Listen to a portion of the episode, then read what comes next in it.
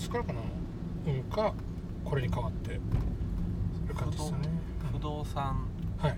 の何か。不動産宮城さんかな宮城さうんんうん。のとか、あと、はい。そう上間天ぷらの上間社長のとか催眠術はいはいはいの方のゆうじさんのそうそうそうをなんかこうパパッとうんうん運転しながらこうポンとはいかけてそうそうそうっていう感じで聞いてああだじゃあからどれがとかわかんないですけど。今のこれはもうカチカチ多分取れてますからね。これとか そう。これね車で聞いてるとね、うん。びっくりするんですよ、うん。いきなりこのあの方向指示器の。そうそう。自分ウインカーつけたかなと思って。うん。まあ楽しんでもらえたらいいなと。うん。すごいいいなと思って。すごい興味を湧きました。自分もやりたいと思って。えこれはあれ？あのだからヘルさんのあのこのサンプリングのネタにするってこと、いやいや。いや使えそうですよねなんかね。何かに。だけどうん。そうそのうん。そうそうさっきも言った鍼灸のはいはいはい。先生たちを呼んだ時にうん。この先生たちに話聞いて30分とか、はいはい。どうし懇親会とかもあるし、ん。こうやって移動はい。とかでもあるからはい。その間になんかこういうのを撮ってうんなんかこう作ってそうですね先生たちのうん。話をうん。こう普通のセミナーとかで聞く話じゃなくてはいはい。ちょっとこう少し気を抜いた時状態で話すようなうん。内容でこうそっけていっても面白いなと思って、うん。そうなんですよ。鍼灸師の先生って、うん。あの人間性が面白い人が多くて、うん。そう。達人の先生とかもそうだけど、はい。うん、なんか素が面白いんですよね、うん。なんかなんかやっぱほらあのー言ったらあの東洋医学じゃないですか、はいはいはいはいはい。でなんかなんていうのかなそのまあまあ言ってしまえばそういう西洋医学とはやっぱなんかアプローチが違うというか、はいはいはい。そうなんですよね、考え方がまた違ってたり、うん。うん。ななんでしょうね。なんか考え方が違うし人の見立て方がうん違うん。で、うん。でこの上の先生というか達人の先生たちはいはい。同士でも、うんまあ、例えばこうお腹を見たりはい。脈を見たり、はい。こうベロの状態見たりうん話聞いたりっていう形でこう診断していくんですけどうんはい。結局うん。この何名か同じ患者さんを何名かの有名な先生たちにうん同時になんか検証というか、はい。データを取るためにうん。うん集めてこうやった時にうん。それぞれやっぱり違ってたらしいんですよ、え。この有名な先生たちが同じ人を見立てた時にはい解釈が違ってたらしくてうん。この人はこういう状態だっていういやこの人はこういう状態だっていうのがそれぞれ違ってて、ん。違うってことは治療法も違うはずなんだけど、うん。全員が治せるらしいんですよ。おーおーおーおー。アプローチが違う。そうそうアプローチと解釈が違う。これって西洋医学ではないはずなんですよね、そうですね。この状態はこれだからこうっていうロジックがちゃんとあるけど、うん東洋医学のそれってうんそうそうなんだろうと思ってはい学生時代に先生から言われたことがあってうん東洋医学とか鍼灸治療ってうんあのフィクションはいフィクションだよっていうことを言われたことがあってうんだからそうそうその人その人を、うんなんだろうなどう捉えてはいどう解釈するかっていうことが重要はいっていうことを言っててだからその治療体系の考え方とか、うん。そこら辺はなんかそれぞれの世界観があってうんうん。それぞれの何かあの捉え方があると、ん。どういうふうにも見れるということを言ってて。うん。だからそれがちょっとなんか面白いしだけど学生の頃はなんかなんだそれって思ってたんですよ。はいはいはいはい。わかりますわかります。じゃあじゃあ気のせいじゃねえかって思ったんですけど、ん。でもやっぱそうそういうのを目の当たりにすると目の当たりにすると、うん。確かに。そうだなみたいな。なんで直しちゃうんだろううん。そうそうそう。分かんなかったり。あのほら西洋医学ってさ、うん。なんかあのほら、えっと、人をあの標準化するじゃないですか。うんうんうん。データ集めてきて、はいはいはいでえっ、となんていうか、うん。えーこう検証ができるというかその、えーと再現するためのっていうような部分があって、うん。その時には多分だからその人間性その人うんそれぞれのものがだいぶそがれてると思うんですよね。そうなんですよね。うん。同じ人じゃないっていう時点でもうちょっと違うはずなんだけど、やっうんぱりちょっとそういうデータを取っていったり、ってなるとうん。と同じことしてはい。同じような反応が出ました。を取っていかないといけないから、うんうん。そうですよね。例外はもうこれこれはこれが例外ですって言って、な除かれちゃうんだけど、ん。もしかしたら本当はそっちの例外の方が重要なポイントだったかもしれないって言っていうのは多分だからこれ、えー、と西洋のだからか医学もそうだし考え方とかもそうだと思うんだけど、なんかねあの広く一般にぶわって広げる分にはいいけど、うんうんうん。そのこ個人個人が上手くなるかはい。良くなるか、状態を良くするかっていう時にはちょちょっとなんだろうあのえー、と本質外しちゃってるところがに行きそうな感じはしますね。はいはいはい。そうなんですよね、うん。あれって。そうですよね。だからうん。西洋のその積み重ねて、うんもうちゃんとはい研究されて、はいはい。そうそう論文がいっぱい出て、うん。エビデンスを取ってっていうのははい。大事なんですけどすごい大事でむしろそれにうんの上に乗っけた方がは本当は東洋医学は乗っけた方がいいとは思ってるんですよ、個人的には、うん。うん、それがなんだろうな。そう。またこれも昔ついてた先生がうん。よく言ってたものでは、うん。あの東洋医学は、うん。そのなんだろう人をうん。幸せにする医学ではいはい。西洋医学はうん。人を不幸にしない医学っていうことを言ってて、面白い。うんでその東洋医学の人はうんうん。人を幸せにしたいためにうん。その方法でうん。幸せにしようとした時にうんもうあの西洋医学で解明されてることだったりうん。西洋医学の方が早いこととか、はい。はい。その方が確実だったりすることを選ばないことがあるらしくてうーん。幸せにしたいがために。うんだからまずは不幸にしないことが先にあ先にあってうん。その後に幸せにできないといけないからうん。西洋医学が土台にあった上でん。東洋医学は今の東洋医学は生きるんじゃないかっていうことを言ってたのにうん。すごいあの自分は共感してるんですけど、うん。そうそう。だからそうデータがあって。でうん。その中でのある程度のうん。その大きい分け方。はい。その人がこう、まあ、命に関わるようなものではないっていうことをしっかり判断できた上であとはその一人一人のうん。個人差個体差っていうのはい。をいかに拾っていってうん。目で見て触ってうん。そうこう感じてうんその人の状態を見ていくかっていうのはまた東洋医学っぽいうん。アプローチになるのかなと思うんですよね。やっぱだからそのコストとかそういうあれ考えちゃうとうん。どうしても西洋の方がなんかこう標準化されてるからこうはいじゃあこれチェックチェックチェック。じゃあこれねって言えうん。簡単なんだけど。はいはいはい。でねほらあの医学部とかだとねやっぱそういうここら辺全部覚えないといけないっていううんうだろうけどあの東洋はなんか基本はあるとは思うんだけどはいはいはい。なんかもっとコミュニケーション取ってそう結構そうですよね。解釈して。うん。あおあ。あちょいしたな大丈夫はい。そうそうこう。そこら辺ですね、うん。見見方というか見立て方。うん。だからうん。その先生方面白いっていうのはそうそうそうそう、人の見方が面白いんですよね。うん。人間性があるというか世界観を持ってるというか。ヒロさんそもそもなんでうん。これやってんの？ハリキューは。ああハリキュー。もともとはねもともとはうん。あのー運動指導士みたいな、はい。トレーナーとかうん。健康運動指導士って言ってこう運動を教えるうん。人だったんですよ。うんうん元はあれですね。だから空手やってたからかな。うん。うん二十歳ぐらいとかの頃は空手やってて極真空手やってて。うん。うんでそこから20代の頃って何も考えてないじゃないですか。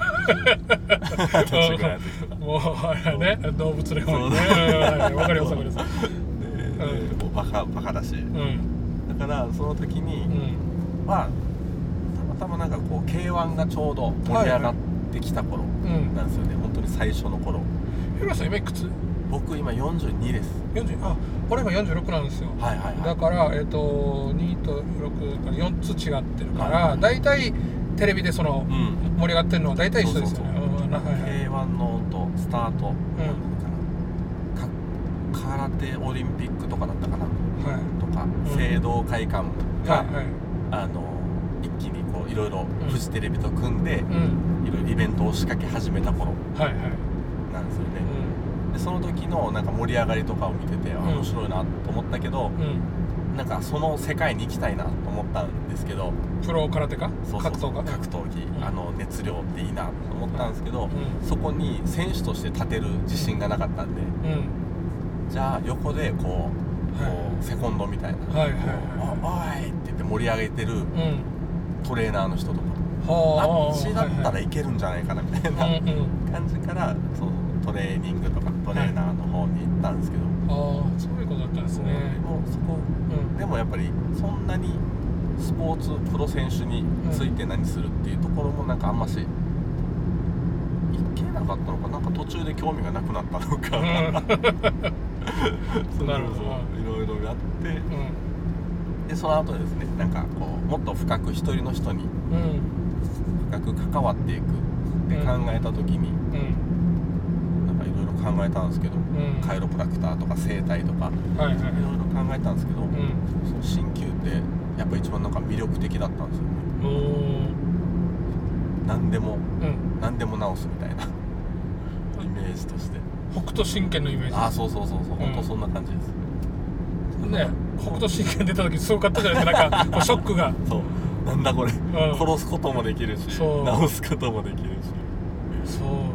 本当でもあのイメージかもしれないですね。なんかそう鍼灸ってなんだろう。ってうん分かんないまま調べ始めて、うんそしたら本当に治療の幅が広くてうんそれこそ子供からやるしうん。でもうぎっくり腰とかも働き盛りの人もやるし治すし、で高齢者もやるしうん。うんでなんならこの生まれてくる前の妊婦さんも調整するしうんうんだから人がいる間は食いっぱぐれないんじゃないかなっていうはい。人間がうん。いる世界の中でははい。一番食いっぱぐれない仕事じゃないかなと思ったのもあるしなんか面白そうっていうのがうん。一番あって。うん。そうそうそう。深すぎてなんかもうん。うよく迷子になるんですけど。うん。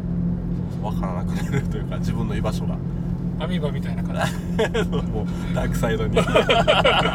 この出くわみたいな感じで。間違って。殺しちゃうから、うん。そうだからそこからですね運動指導とか、ん。そういったところから入って、そっかじゃあえっとそそのそのそれに入る前の空手っていうのは何かあったんですか？はいはいはい空手。うんあのなんなんで空手？ででもさっきの北斗の拳でもそうですけど、うん。最近なんかあの話ちょっと変わるずれるんですけど、うん NLP とかはいはいはいはい。のあのセミナーにうん。行ってるんですよ。すごい、はい。なんか興味があって。現代催眠。そうですそうです、はい。あのそうえー神経言語。プログラミングプログラミング。はあれであれで面白くてそのワークとかをやってる時に、うん。本当に昔にうんすごい印象に残ってる、はい。あの影響を受けた漫画とかお物語とかうん。映画とか。うんうん。そうそう。なんか思い出すのを書いてっていうのがあってえでその中で出てきたのがん。北斗の拳とうん。筋肉マンだったんですよ、えおおあのジャンプのあの あのあれですあの時代ですよね。うん。はいはいはいまあ本当うんだからあれだと思うんです空手に行ったのもうん。多分強さとかには憧れてたんだと思うんですよね、うん。多分そのうん。他のことでもジャッキー・チェンとかはい。やっぱりそこら辺がポンと出てきたんで。うん。なんか多分強いのにうん。憧れたりとか。うん。そうそうそう。っていうのがスタートだと思います。そこから極真空手行ってみたいな、そうで極真からあのそのちょうどだからそのタイミング的にあれですよね。もう、うん。あのプロがあの大晦日になればプロそうです。格闘技見るっていう。格闘技がっていう、ん。あの流れに。なんかあれの本当スタートのうん。そうそう盛り上がってきたっていうのと本当に格闘技とかうん。空手とかのってなんですかね昔はもうなんか古臭くてうんもう関係者とヤクザしか見に来てないようなあの 中継とか昔の映像とか見てもリングサイドみんな絶対ヤクザだよっていうなんか 工業ね。そうそうそうそう。っていうチケットもらったから来たみたいなのが来ててっていうなんかああいうもうなんかうん。効果音もないはいはいそうそうもうバチバチ殴り合う音だけが聞こえるような、うんあるところから、ん。本当になんかこうテレビのゴールデンタイムにはいはい。そうそう綺麗な女優さんが、うん。そうそう応援してるようななんかセレブな感じのところまでボーンと上がっていく瞬間っていうのがこうお客さんとして見れたというかなんかこうテレビでで見てたうんのはなん。かうんその後のちょあの落ちてくのもそう落ちていくのもまたそれもまた面白いですけどね。どこら辺ボブサップぐらいが頂点ボブサップはもう落ち目？ボブ・ザッパーも落ち目じゃない。どこら辺なんですかね？ブロックレスナーあたりが頂点あああれもまたいいですよね。ロックレスラーも頂点どこだろう？プライドがもう、うじゃないですか。k 1がドンといって、うん。その後プライドがボーンとまた出てきて。あでもあの桜庭がわーってなりましたもんね。あそうそうそうそうそうかっこよかったですね、うん。だからああいうのがそうそうだから強さに憧れて、うん。でやっぱり最初プロレスを通るじゃないですか、うんプロレス通って、格闘技行ってとか。うそうだから本当あの桜庭のそのその総合格闘技のね、はい中で優勝して、うん。そうそう喧嘩マッチで優勝して、うん。プロレスラーが一番強いっていううん。発言してこう、うんテンション上がってからそっからですよねやっぱり本当に。総合格闘技とかがドーンとやったのはそうあれもいいですよねだからほらあのまあまあ今いきなり話は変わるけど、はいはいあの前ねほらあのフェイスブックでほらあの、金島さん来てからあの、はいはいはい。プロレス鑑賞会やりましょうみたいな話になった時に 食いついてくるからさ。そう。そうああいうの大好きなんですよ。多分ね一人一人うん。思い出のある試合とか、はいはいはい。そうそうそう。このうん。背景を知った上でうん。感動した試合とかが絶対あるはずなんで。うん。それをプレゼンしてみんなに見てもらうっていうそういうイベント面白いなと思って。うん。それやりたいなそれは。ねえそれちょっと面白そうですよね。うん。だからぜひぜひ。そうああの時、はい。あのーえっとその後あまあマキさんっていう人がいてその人はうんうん。プロレスマニアなんですけど、はいはいはいあのその金島さんがいて、うんマキさんがいてずーっとそういう話してるんですよ。プロレスの話。もう俺はついていけてない。どんどん掘り下がってそう。そうそうう。よくはこれとずっと話してるなとか思いながら。だからプロレスなんすね。あれもう物質みたいになるんですよね。なんか友達の家とか思春期の頃の。あうん。の世代におじさんがどんどんなっていくから。うん特殊なジャンルですよね。そうですね。だからでも前にうん。あの東京にいた頃にうん。よく行ってたバーがあって。はいはい。であの T シャツのうん。あのハードコアチョコレートっていううん。あのプロレスとか映画とかはい。そういったのの T シャツを作ってるうん。あのブランドがあって。はい。そこのオーナーさんがうん。バーもやってたんですよ。うんうんだからそこすごい好きでよく通ってて。うんはいでそこのイベントとかに、あのこう声かけてもらったりして一緒こう参加したりするんですけど、はい。あのその中でおじさんがこううん。5人ぐらい集まって、うん。でもう古くから新しいまで全団体を通してはいはい。プロレスラーの一覧の名前がバーッと上がってて でそれをじゃんけんで順番決めて、うん。であのこうななんですかあれあの野球でいうドラフト？ドラフト、うん。ドラフトみたいに、うん。そう順番で一人一人このプロレスラーを選んでいって、うん。一晩この1試合、うん。1工業か。はいはい。1工業のマッチメイクをしてう、んうんでどの試合をみんなが見たいかっていうのでランキングつけて優勝を決めるっていうようなのをこう、うんうん。おじさんたちが酒飲みながら一晩中やってるっていう。あでもそれちょっと面白いですね。そう。うん。なんかこう他の人が作ったカードでも、うん。これ面白いねっていうのになってそこでまた盛り上がるんですよ。へえそうそうそう。そういったのとか。で歴代ってことはもう最初じゃあ力道山あたりからスタート。そうそうもうもうその、だから夢のカードファイヤープロレスみたいな感じで、うんうんうん。そうですね。ゲームでね。そうそうそう、うん。ゲームでやってたことがうできたりとか、んうん。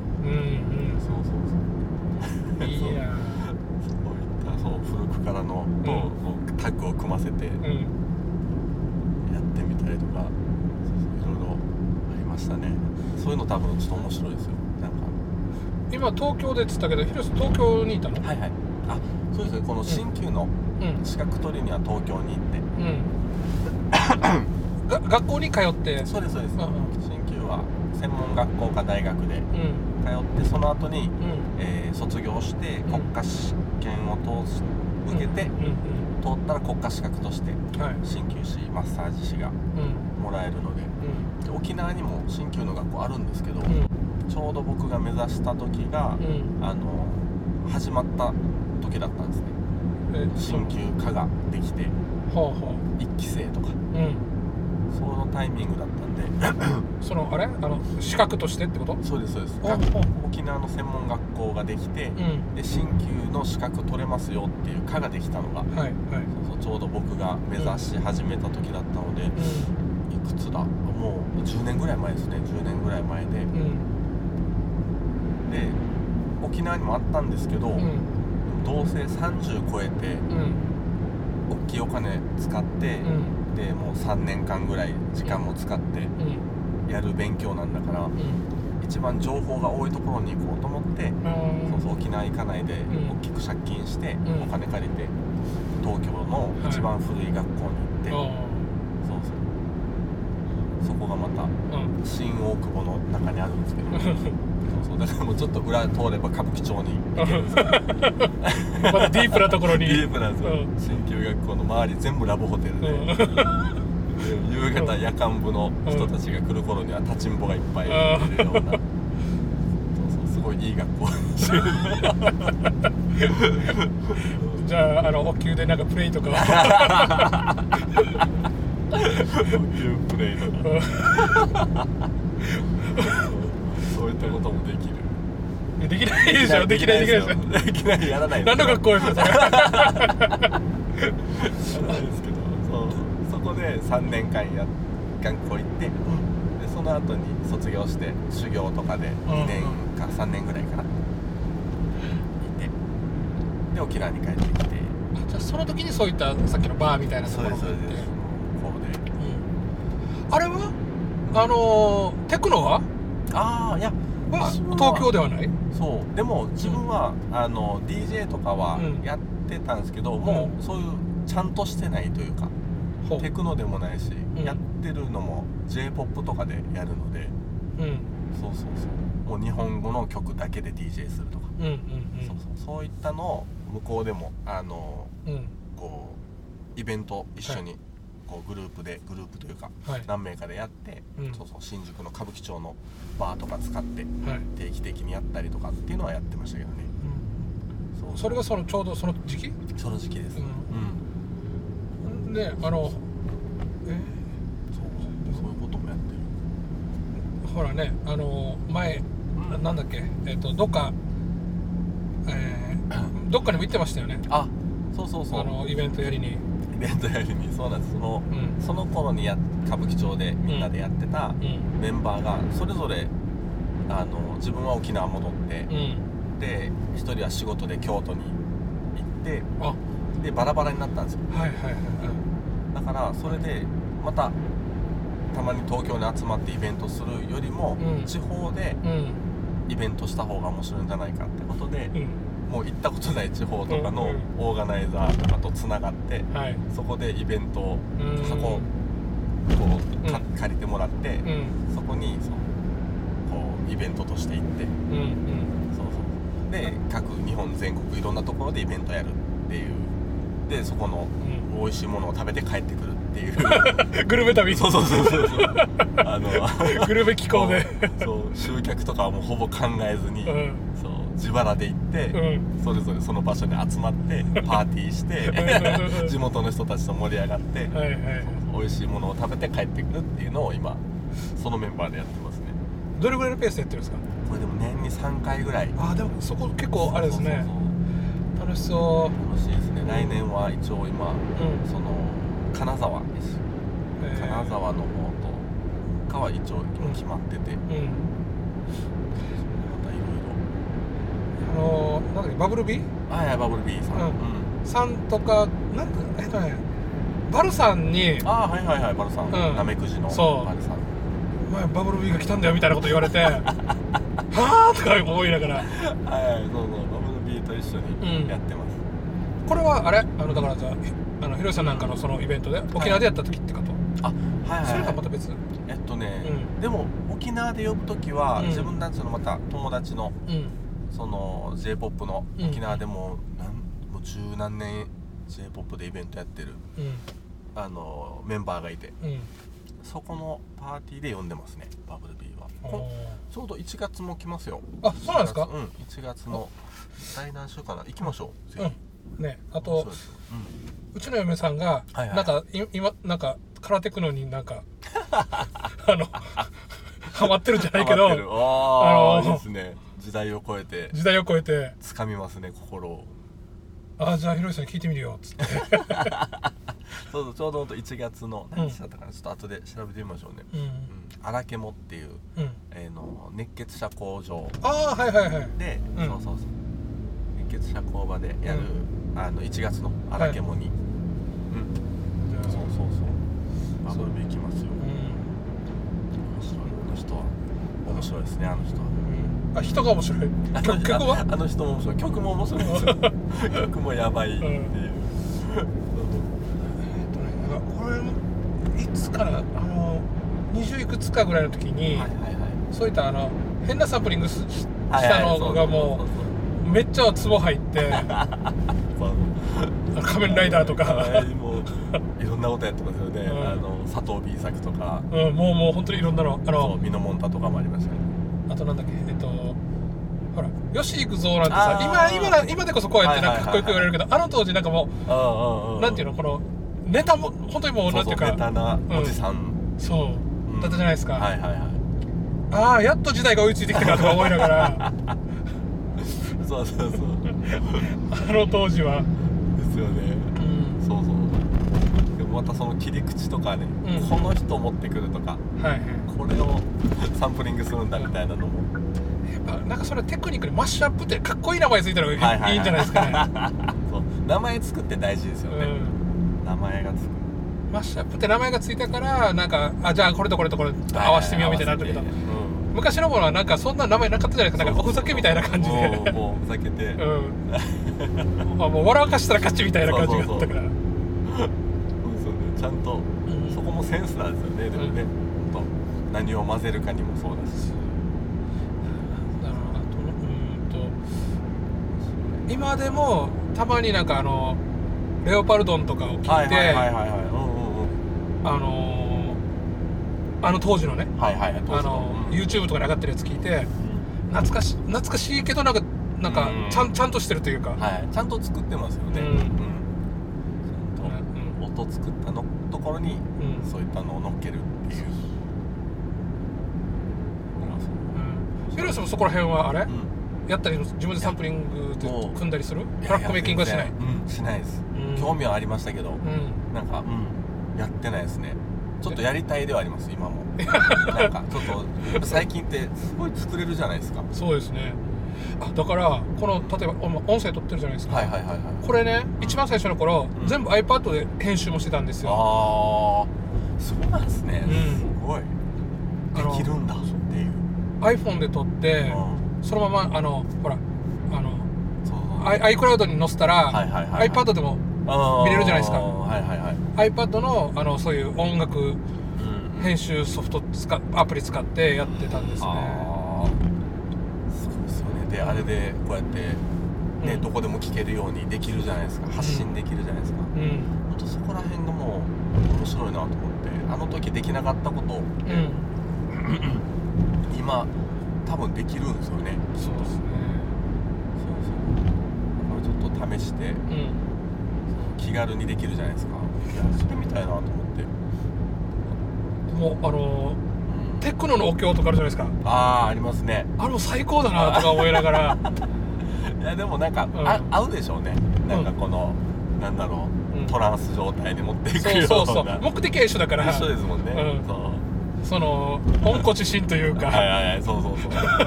新しいものを使って、そううん。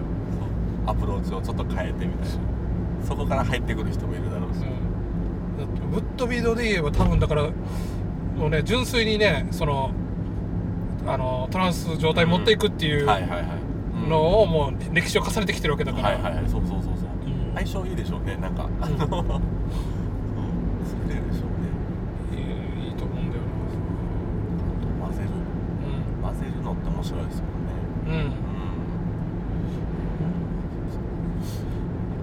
うん、じゃあじゃああのあれ？あの、ちょっとさっきのさんはい。大久保の話に戻っていい？大久保の話しましょう。あのひらめいてそのままスルーしてたんだけどどうしても聞きたくなって。はいはい。あのほらお給プレイじゃないけど、はいはいはい。ここを刺激すると気持ちよくなるよみたいなのがあるんですか？やっぱそのあなんだろうあの性感マッサージ的な、はいはいはい性感ハリキューみたいなねなんかあるのかなツボとかはありそうですけどね。なんかうん。そうそそこに直結するものはあんまし分かんないんですよね。それだったらもううん。あどうなんだろああごめんなさい。もうなんかちょっと下水話で。う いやいやでもでもなんかあるんだろうなとは思いますよ。昔、ねだって昔からあるものの中で。うん絶対そこは必要なとこじゃないですか。まあまあそうですね。うんあのねこのうん。子孫を残していくとか、はい。本能的なものだから、うん。多分ね何か技はあると思うんですよね。うんうん。じゃあ極意的なあれですかね。具体的ななんか学校で教えない？学校では学校では教えてくれないと。と思いますよ絶対、本当にあのベースになってるうん。あの医学書とかうんうん。そうそういったのがあるんですけども、はい。本当にすごい古い。はい。ああいうのところでも絶対なんか触れられてるんじゃないかなと思いますよね。その棒棒字うん。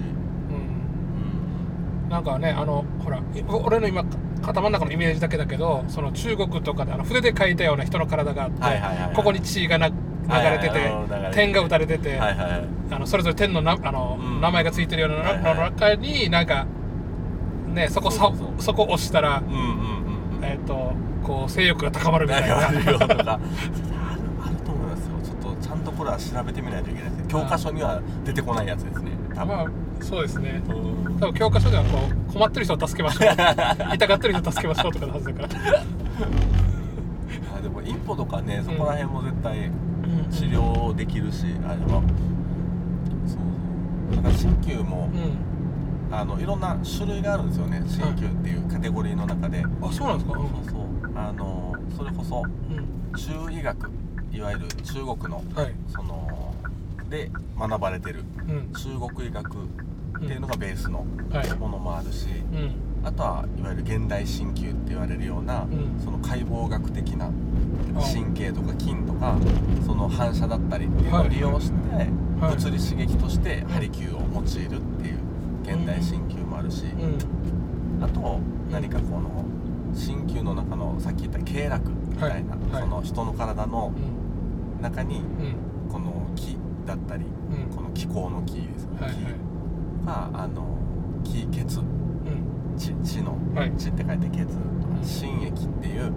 この3つがうまく通るうん。通り道があってはい。でその上にうん。反応点としてツボが出てくるその通り道をうまくこうぐるぐる回してる状態が健康の状態で病気っていうのはそのそれが滞ってる状態だからうんはい。どこに滞りが出てるのかを見てうん。そこにハリキューをしてうん。治しましょうっていう考え方だったりとか。うん。そう。あといろんいろんなやり方があるんですよ。その反射区耳つぼみたいにうん。耳をどういう風に見立ててそこの反射するツボの方に針をするとか、はい。あれ耳つぼダイエットとかありますもんね。そうそうそうそうそう。すいません最近はもう、あのあのあれです。アル中みたいなはい。感じのあの依存症。うん。もう自分の意識ではどうしようもないはい。ものの治療の,、うん。あのプログラムの中にその耳つぼ耳に使っ耳に針をすることでうん。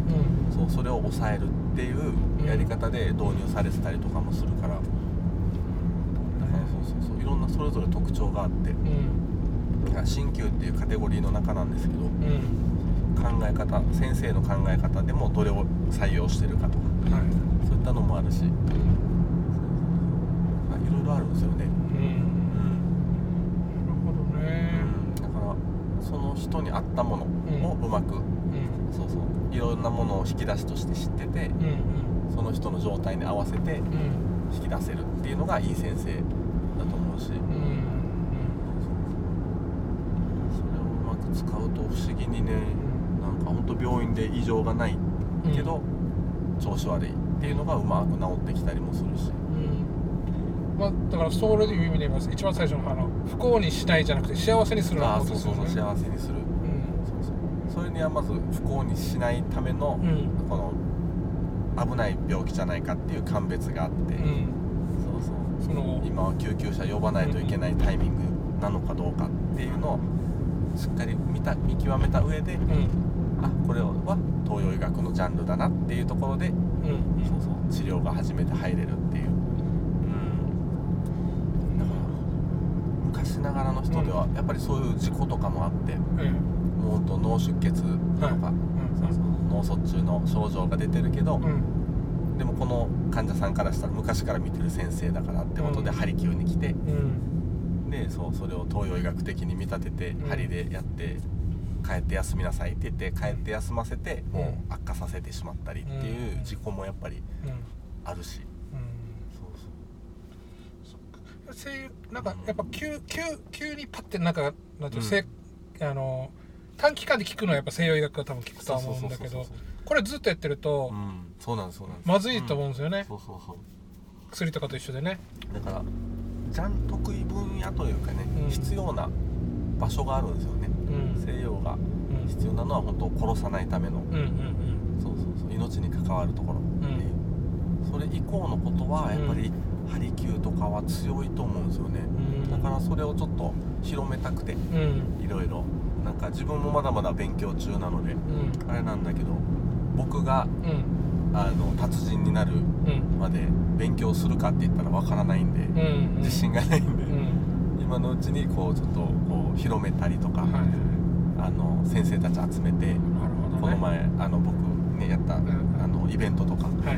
ハリキューフェスタみたいなああいうのもだからとりあえず知ってもらったら、うん。その人に必要な先生に会う機会ってそういうところでできるだろうしうんそこでその人が救われるんだったらうん。僕が上手くなるよりもうんうん。みんな巻き込んだ方が早いなと思って。ヘルーさんは元からそのオーガナイザー気質なの？このイベントもオーガナイズするし。多分多分そうだと思います。うん。自分が上手くないんでうん。でもこのことは楽しいよっていうのをうん。巻き込むみたいな。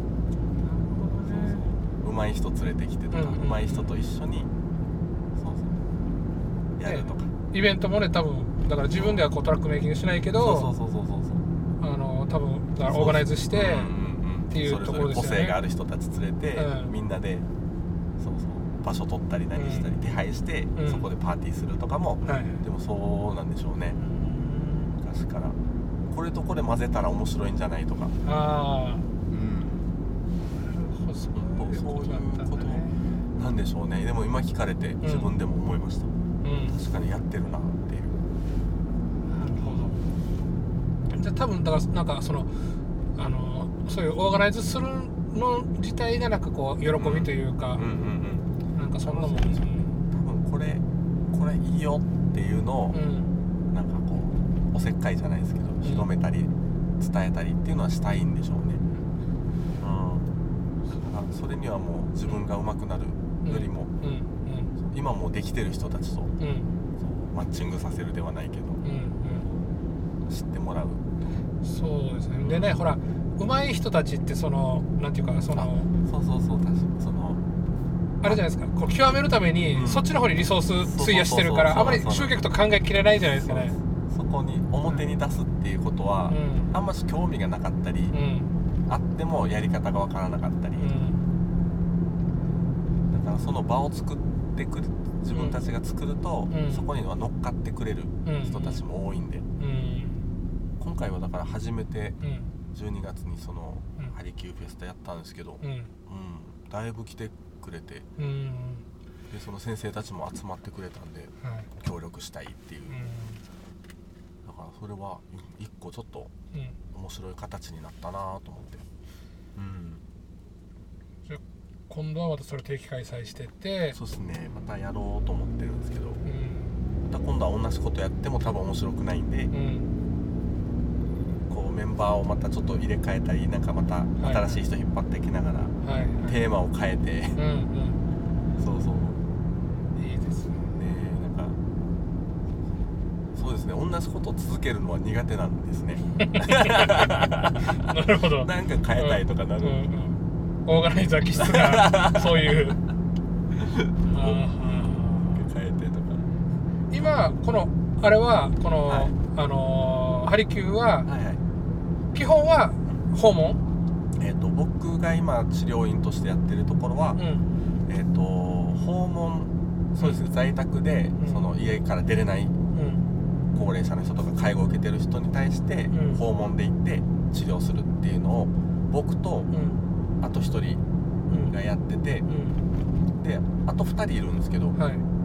でもう1人は、うえっと子供の針をはい。やってて、えうんうんうん。はい、小児針っててこれはあの児童デイサービスとか、その子供たちが集まるそのそういったところに、うんそうそう行ってそこであの針うん。をそうそうやってとか。あともう一人女性の方が、うん。あの美容鍼灸っつってはい。そうそうこう女性向けの痩せるとかそう鍼いう灸そうそうそう。そう痩せるよりはリフトアップとかの方が多いかもしれないですね。顔の。あのグッとこう締めたりとかたるんできたのを引き上げたりとか、うん。血流良くして、あそうそうそうシミを改善していったりとか。うんそういうのもできるんですね。そういったそうそういったのを、うん。この事務所はいのスペースに治療スペースがあるので、うん。そうそこを使って治療院としてそこはその人たちにお願いしながらうん。自分はまたあと一人と一緒にうん。その在宅とか高齢者向けに、あれですよあー治療院は俺があの肩やってもらったところああですよね。そうですそうですそうです、ん。そうそうそうそう。ねうん。岸さんも来てくれましたね、そうそう。あのえっ、とあのとこだから四十肩か何か。そうそう急に、うん。なんか作業後とかじゃないですか？なんかなんかなんかやって。そうそう。肩が上がらなくなってそうそう。いつずっと痛いっつって。で うん。も、うん、はだいぶ楽になったから助かあーっよかったです。よ、てなんか針すげえなって改めて思ったもんねだから本当そうなんですよね病院、うん。確かにあのほその自費の治療院の病あの針ってうん。保険が効かないんでうん。大体そう3000円とか5000円とかはい。1回かかっちゃうんですけど、うん。その具体的な治療って病院で例えばうん。その肩こりもそうだしうん。あのなんかずっと続く痛みとかってはい。お医者さんがなんかやりようがないんですよね、うん。だから安いけど保険使ってそこにずっと通うよりはうん。12回とかはいはい。その自費でハリキューやってみた方がうん。意外に改善されたりとか。うん。そうそうそう。いい方向に体が治る方向に向いちゃえばあとは体治ってくれるから、そうそのためにもなんか、うん、うん。選択肢としてはい。入ると面白いはずなんですよね。不思議だったんだよね。だだから今も全然その四十肩のあの痛みがないもんだから、よかった。ああんな痛かったのになんでみたいな。なんでなったかも分かってないし、そのだからそういった針とかで治るもんだったのかなとか今思いながら。うん、うん、そうそうそう、うん。逆にもうそれでポンと治って、うん。そうそうそう。あとはもうそう運動したりとかしてるうちにどんどん治ってきたりとかもするし。うんそのきっかけというか、うん。うん、なんだっけ？えっとこのあの整体のところ行ったはいはいはいはい。あの石灰なんとかみたいあーとかってはいはいはい言われてこう痛いのがうん。でこれをゴリゴリもうか固まってるから、はいはいはい。ゴリゴリ動かしてからって言って もう泣きそうなぐらい。そう。石灰石灰が溜まっての炎症とかだったら病院が早かったりすると。あー。いいいい注射があるから。あー 石灰のあれだったら、うん。うん、そうそんなことやってました、もう泣きそうになりながら洋服がつけれないっつって。腕上がらない。そうそう。そうなんですよね。怖怖いんですよね痛みって。なんか、なんだ自分の体どうなってんだこれみたいな。そう。痛いのって怖いですよね。だからそそれをどうにかなんか見てくれてだから針のうんその探るんですけどその場所とかをうん。しっかり見たり検査してみたりとかで探るんですけどあのこの前お医者さんと一緒にこのハリキューの勉強会をやった時にあのやっぱりお医者さんはその見てる一人にあたり時間をかけてる暇がないっていうのがあって、うんうんうんそうですね。そう。はだから逆に針ってうん。その人を見て、でうん。ゆっくり見たりとかその状態見たり、いうん。その痛いっていうところを触ってうんあれするからもう治療されてる感っていうのがすごく強高まると思うんですよ、受けてても。はい。自分の体をちゃんとうん。なんか治療されてる治されてるっていう。で痛いところに針が入ったりとかっていうことでうん。なんか修理されてるような感覚で自分のうん。その治ろうとする感覚も入っていったりとかもうん。あるんじゃないかなと思って。安心感とか。あれありますよね。あの刺すったりとかもうあー。手本当にただ手当てるだけであのなんかこう痛みが引いていくというか。これがねだからたあのお医者さん基本問診か触診っつってもなんていうのそういうはいはいはい。刺するとかではなくてうん。押してから反応を見るとかじゃはいないですかそれだと多分あのそのさするとかのその系統の、ん。あのな癒癒しとか治し、ヒーリングではなってなくて、そうですうん。ね、だからこう検査のために押すのとうんそう探るためにとかその体表の状態見るとか。はい、そうですよ。どこを見たいかで触り方も違うからうん。皮膚の状態見たいのか、うん。筋肉かはい。骨折れてるかはいってなると押す強さも違うし、うん。そうそう。そうってなると、うん探っていく時にハリキューのツボ探すうん。手っていうのははい。優しいので、うん。だから経験長い達人の先生とかはやっぱり手で触られてるだけでうん。気持ちいいんですよね。うん。そうそうそう。ツボ探してる段階でもなんかうん。治ってくる感じがして、はい。多分もう勝手なあれですけそうそうど、手からなんか出てるんじゃないかなと思ってう。ん多分ね出てると思いますよ、うん。もう多分概念の中で、うん。そのさっき言った人の見人の体の見方とか病気の見見立て方の中にやっぱ気っていうのがはい。概念としても組み込まれてるので、うん。気が滞るとかっていうのを普通に使うしお医者さんがだから聞くともううさんくさいっていうのはそこら辺だと思うんですけどでももう見立て方のうん。中にもう含まれてるんでうん。だから多分手で触って手から出て気で治療するっていう感覚はうん。多分あると思うんですよね多分だからあの俺未来になったらこれこれも普通にあの見えてくると思いますよ。僕らが電波見れないのと一緒で。見えないけどあるっていう。測定できるようになると思うんですよね、うん。なんか何かは出てるはずだし、うん。不思議ですもんねあれ。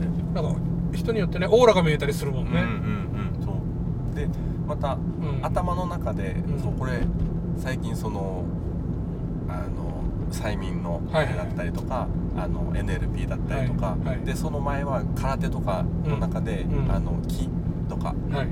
その武道の中での木とかも興味があって体験してみたりとかもしたんですけど、うん。なんかすごく共通しててうん。その自分が行った木の空手のこのセミナー後ろ健二先生っていうはいはい。空手の一瞬で相手を変えたりする先生がいるんですよ、うんでその人のセミナーで体感したこととかもあってうん。実際それをやるとうん。本当に相手を簡単に倒せたりとかうん押されても最初バランス崩すんだけどうんはい。少し心持ちを変えるだけでうん。全然押されても動かないとかはい。体にうん。通る感じ。うん。そう。あれをそう気を通すっていう表現をするんですけど、でもあれって頭で考えると途端にできなくなるんですよ。うんうんだから多分無意識と意識の中で、うん。その意識の方が強くなると、うん。無意識のアクセスができなくてはいそれが体にうん。現れるとか、うん。そういったものとしてもなんか多分共通点あるんだろうなと思って。うん。だからその最近それがちょっとなんかリンクし始めてて、うんそのそういった催眠とかもそうだし、キーとか鍼灸の言うキーとか、あとは空手武術武術の中でのはいはい体操作の中での木みたいな。こうん。れってなんか表現が違ってたりするだけで感じてる部分っていうのは、うん。多分同じところなのかなとか。じゃあた次はあれですかね。合気道ですかね次は。合気道も興味ありますね、うん。柔術の次。柔術。合気道で。柔術も楽しいですけどね、うん。柔術たらもう楽しいですよ、ね。うん。そう。藤さんと初めて会ったのがね柔術のそうそうそう。そうそういう意味でも僕はあそこ行ってめっちゃ良かったですよね。あれ本当いい場でしたよね、ううんいろいろありましたけども、うんいろいろあったけど、はい。い、いよく僕はそうそういや本当にすごくいい人が集まったしうん。とてもいいなんか空気感で。うん。そうそうそう。楽しかったですね、うん。半年ぐらいでしたけどね。そうですね半年ぐらい、そうそう。だからそういったので面白い人たちがいっぱいいるなと思ってそまあそれはそれでまたいつか反省会やりだからね。で本当集まりたいですよね、うんあれね。そうそうう。んでもほらあのそう、あのフェイスブックとかで見るけど良人さんあたりはまだね、はいはいあのガンガンやってますもんね。ね。格闘技。うん。そうそう僕も今、ん。あの近所のはい。公民館でやってるはい。あの和受さんも所属してる、あそうぐっさんもい一時行ってたんですよあのただあれです。あの国体道路の、はい。そのあのノバ。あそうそうそうそうそう、宿開けてから行ききれなくなってしまっああそっかそうでて時すよね。間があーちょうどチェックイン時間とはいはいはいはい。当たるもんだかうんら、うん。で行け行けたり行けなかったりするもんだからもう、はいはいはい。ちょっとあれだったんですね。うんそうだから僕も今ちょうど水曜日にうん。宜野湾で、はい。宜野湾の公民館で、うん。あの稽古してるんですよ。はいはい。だから最近がちょっと水曜その同じこの稽古日が、うん。あの空いてたのではい。参加してたんですけど、うん。最近また仕事でうん。毎週水曜日に、はい。あの夜ミーティングになったので、うん。そうそう行けないんですけどそうそうそう面白いですよね。うん、2ヶ月ぐらいはうん。しばらく参加して面白かったですね、うん。まあなんですかねあれもなんかこうななんですかね。組み合うって面白いですよね。なんか、うんうん面白い。うん。空手とまた違うというか。うん。空手だったらこう衝突になるけど、なんかうん。新鮮でした。あのーだからあのーそのせえっ、と茶帯の人とかとやると、ん。もうあの年食ってるんだけど そうそうそうそう。うまいこと転がされるというか。何されてるかわからないんですよあれってそう。全然力も入れてないじゃないですか、うん。相手が。そう。なんか思いっきりガッとこう掴まれるわけでもなく。こうん。そうなんですよ。っちが攻めてると思ったらなんか急にうん。グイッとされてたりとか。うん。あれ面白いなと思って。そうなんですよね。だからあのやっぱ自分なんかこう体重でなんとかしようとかしてもああうんうんうんそれではなんかだからあそうそうそう。のできないんですよね。うん簡単にうん。やられちゃいますよね。やられるんですよ。不思なん。か少しずつ少しずつ締められてるような感じで。そうそうそう。もうもう早く殺してくれっていう動きが 動きが封じ込まれた上でじっくりじっくり首が締まっていく感じ。そう。そう。怖い。です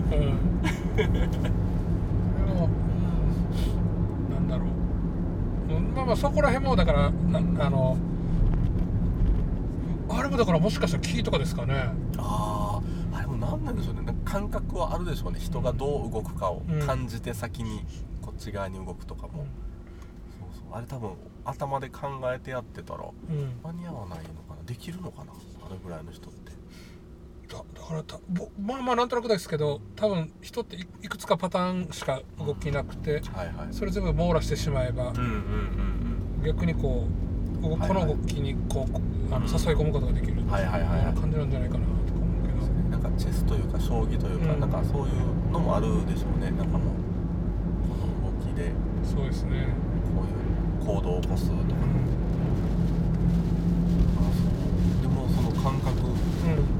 的なものは、うん、このキーとかはあるんでしょうなでそうじゃなかったらやっぱでっかくて硬い人が強くなっちゃいますもんね。そうそうそうそうそうなんです空手はそんな感じ空手も、うんあのある程度までのそその要素が強くなると思います、あの特にフルコンタクト空手とかうんあの衝突もう殴り合って殴り合って、うんそう倒すっていう質量がつでかいからそうそうもうその勝負になるんですよね、うんだから武道空手とか、うんそこら辺になるとまたちょっと変わってくるんだと思うんですけど、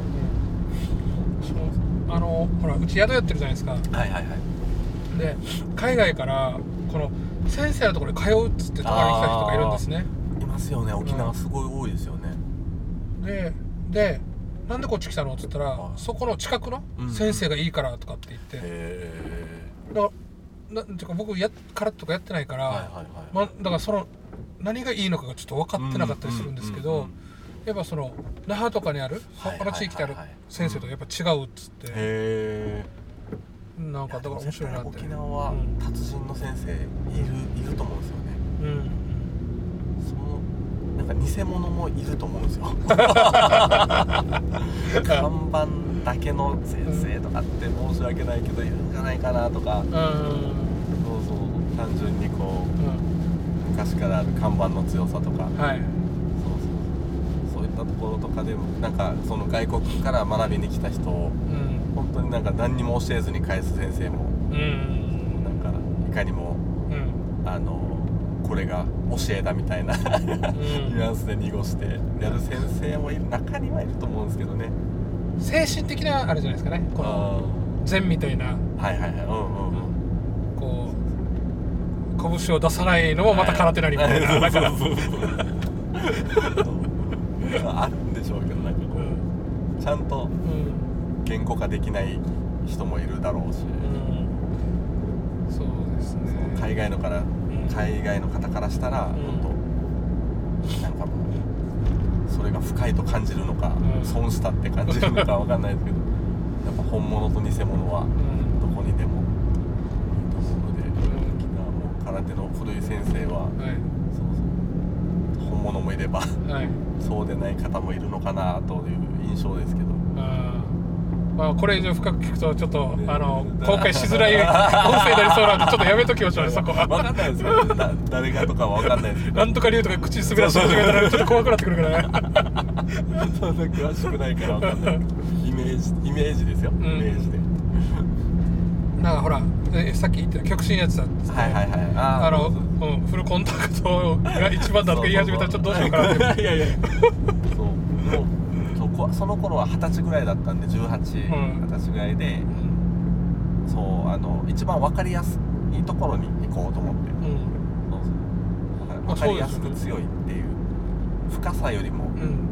表面的でもいいから、ん。分かりやすい強さが多分欲しかったんだと思うなんかぶん殴りたいやつがいたそうそう。えでもなんか多分そうだと思う。なんか。なんかそうなった時に負けないようにとか。うんうんはい。っていう。それだったらう手っ取り早く殴り合いが強い空手に行ったんだと思うんですけどね、んうん。わかります。だけど今はもうんう武術系の先生の方がすごく興味があって。うん。だからああいう型。うん。型を使ってうん。体を通していってうん。気を練ったり、うん。さっき言ったとちょっとトランスの状態に持っていくのもうん。型を使ってやってるっていうのも多分あるはずなんですよね沖縄の、はい。空手の型って。体の形を作作ることで、そうその状態に持っていくっていう。あのだ踊りってあるじゃないですか、あれ絶対僕あのそれだと思ってるんですよ。ああなるほど。うんうんうんうん。あのこの決まった形でこう,、こうやって動くことによって、自分自身もそうなるしそれを視覚的に見せることでこのこの例えばじゃあこう視点が、うんえっと右手に行って右手がここからここに動くことによって脳みそのここら辺にカチンってスイッチが入ってみたいな。と思うんだよね。いやでもあるでしょ。うねうん。多分それをたくさん残していってるでしょうね、うん。昔からあるものって。うん。その形に意味があるとか、うん。そうそううんちょっとね人体実験してきてそれが残あの、ん。聞いたやつは残っていくわけですよね、うんうんうん。そうそう。それをどう解釈してどの形で自分にがやるかとかで多分情報量が変わるはずなんですよね、うん。空手の型とかも踊りとかも、そうですね。うん、太極拳とかがねこのゆるり動くんだけあどうそうそうそう。その気をねうんなん。かあのうまく体の中で回していくっていう考え方、はいそうそう絶対そうですよね。それを練るための稽古そういったマニアックなところにすごく興興味があります。いやもう。大大、うよくさっきよくその単語出てくるんですよ、その催眠のはいはいはい。あれとか、うん。そういったのもそのうん前のこのポッドキャストの中でぐさんが実は最近のうん。あこの何の回かで言ってたんですけど、うん。なんか最近の人は踊らなくなったから鈍ったんじゃないかっていうのはすごいなんか、あのうん。こう腑に落ちてというか、うん。あなんか分かるその感覚みたいな、うんうんそう。それはまたその踊るとはさっきの踊りとは別ですけど、うん。そうそうまあ、あの多分あの時の頭にあったのはそのえっと例えばアフリカとかだったらね借りに行く前に踊ったりとかするわけじゃないですかそのあ上げて上げてって。うんうんでそれってなんかな内部のこの流れを良くするだったりうんとか、はいはいはい。あその戦闘モードになんかこう変えていくみたいなのがあると思うんですよね、あの盆踊りでそうそうそう夜通し踊って神様とうん。交信するとかも多分そういうあれなのかもしれないしそう。文化としてそれが廃れて頭ばっかし使うようになると多分なんかバグは出てくるだろうし、ね。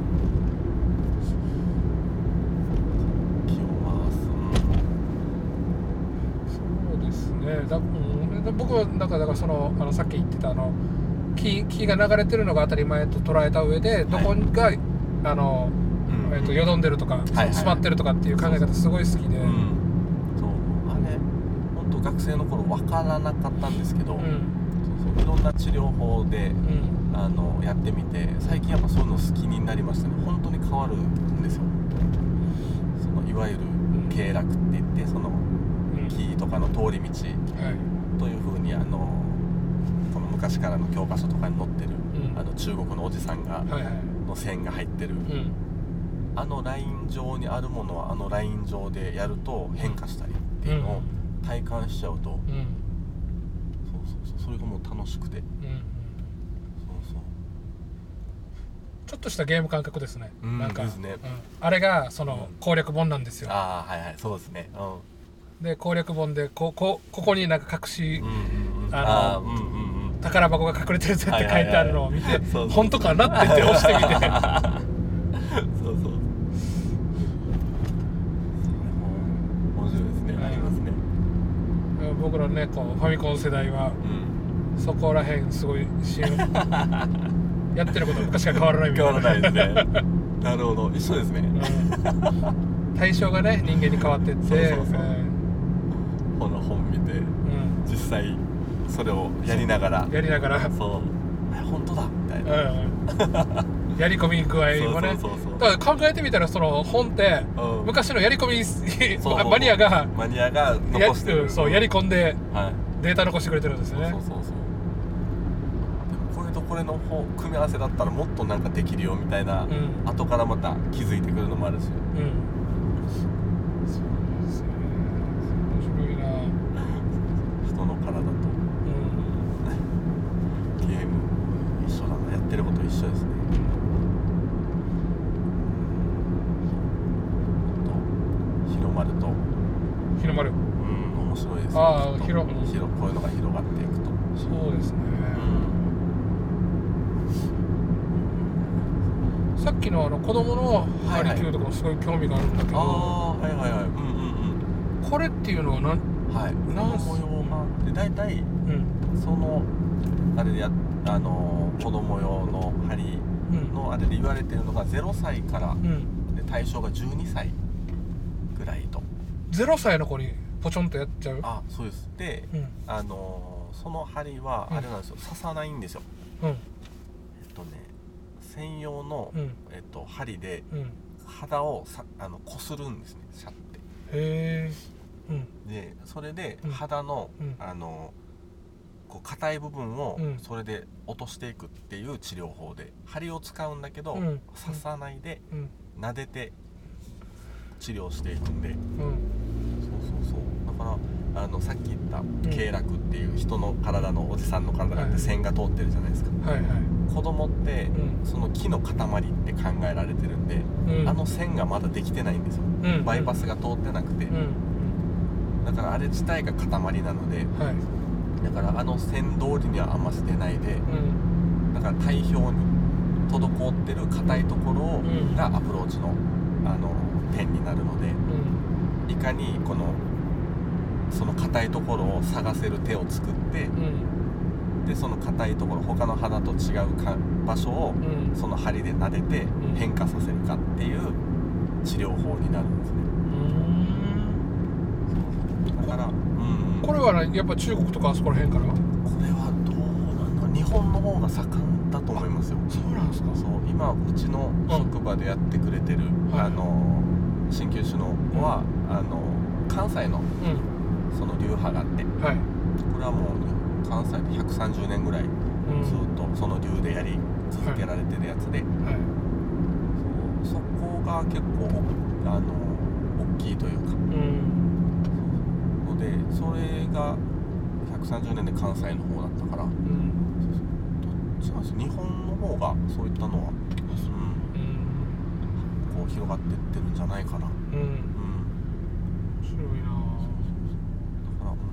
表では硬いところを取ったり、いうん。うんうん、角質ケアみたいな。ああでもなんかそれ そんな感じちょっと角質まではないかもしれないですけど皮膚皮膚をね。うん。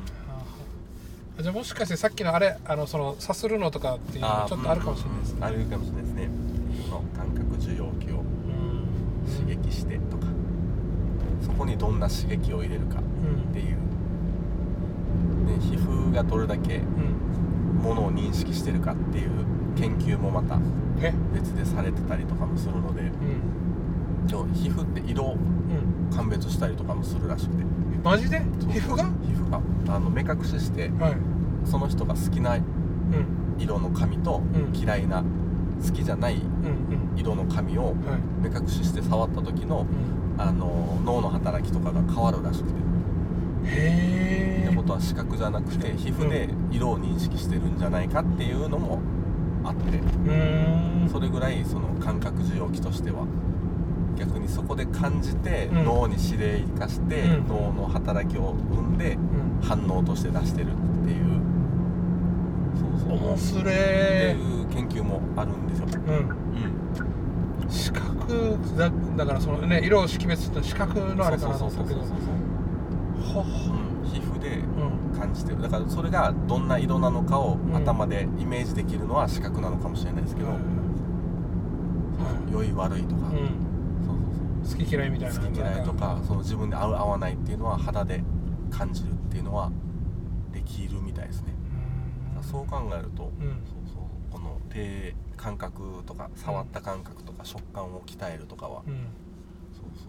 やっぱ大事なのかなって思いますよねじゃあ麻雀やって。あモーバイみたいなあの。これはこれはチュッだと かこれは白だみたいな。色じゃない。あのあの色じゃない。色じゃないこれは。そう。あれもでも達人ですよね。うんあんななんであれこれは別だったかな？違うのかな？そのねモーバイあのモバイはあれ掘ってあるのを指で感じてる でもあの達人の人でこれ違ったかな、うん。記憶違いかな？あのじゃらじゃらはい。回してる段階でうん。分かる人っているっていうのを、あのだからこのうん。掘ってる側の裏側のはいはい。あれでん。分かるぐらいうん。なるっていうのをなこれ漫画なのかな？っうていうのなんか記憶の中からポンって出ましたようん。でもこれもあるんじゃないかな達人ぐらいになると。そうですね、うん。やっぱもうずっとねだからこうややり続けてたらあ人ってねだから多分そう極めたらどこまでいくのかなっていうのはありますからね。身体機能とかそこら辺はもう多分無限でしょうね。うん。よし。じゃあそろそろまた1時間ぐらい。になるんでこれでちょうど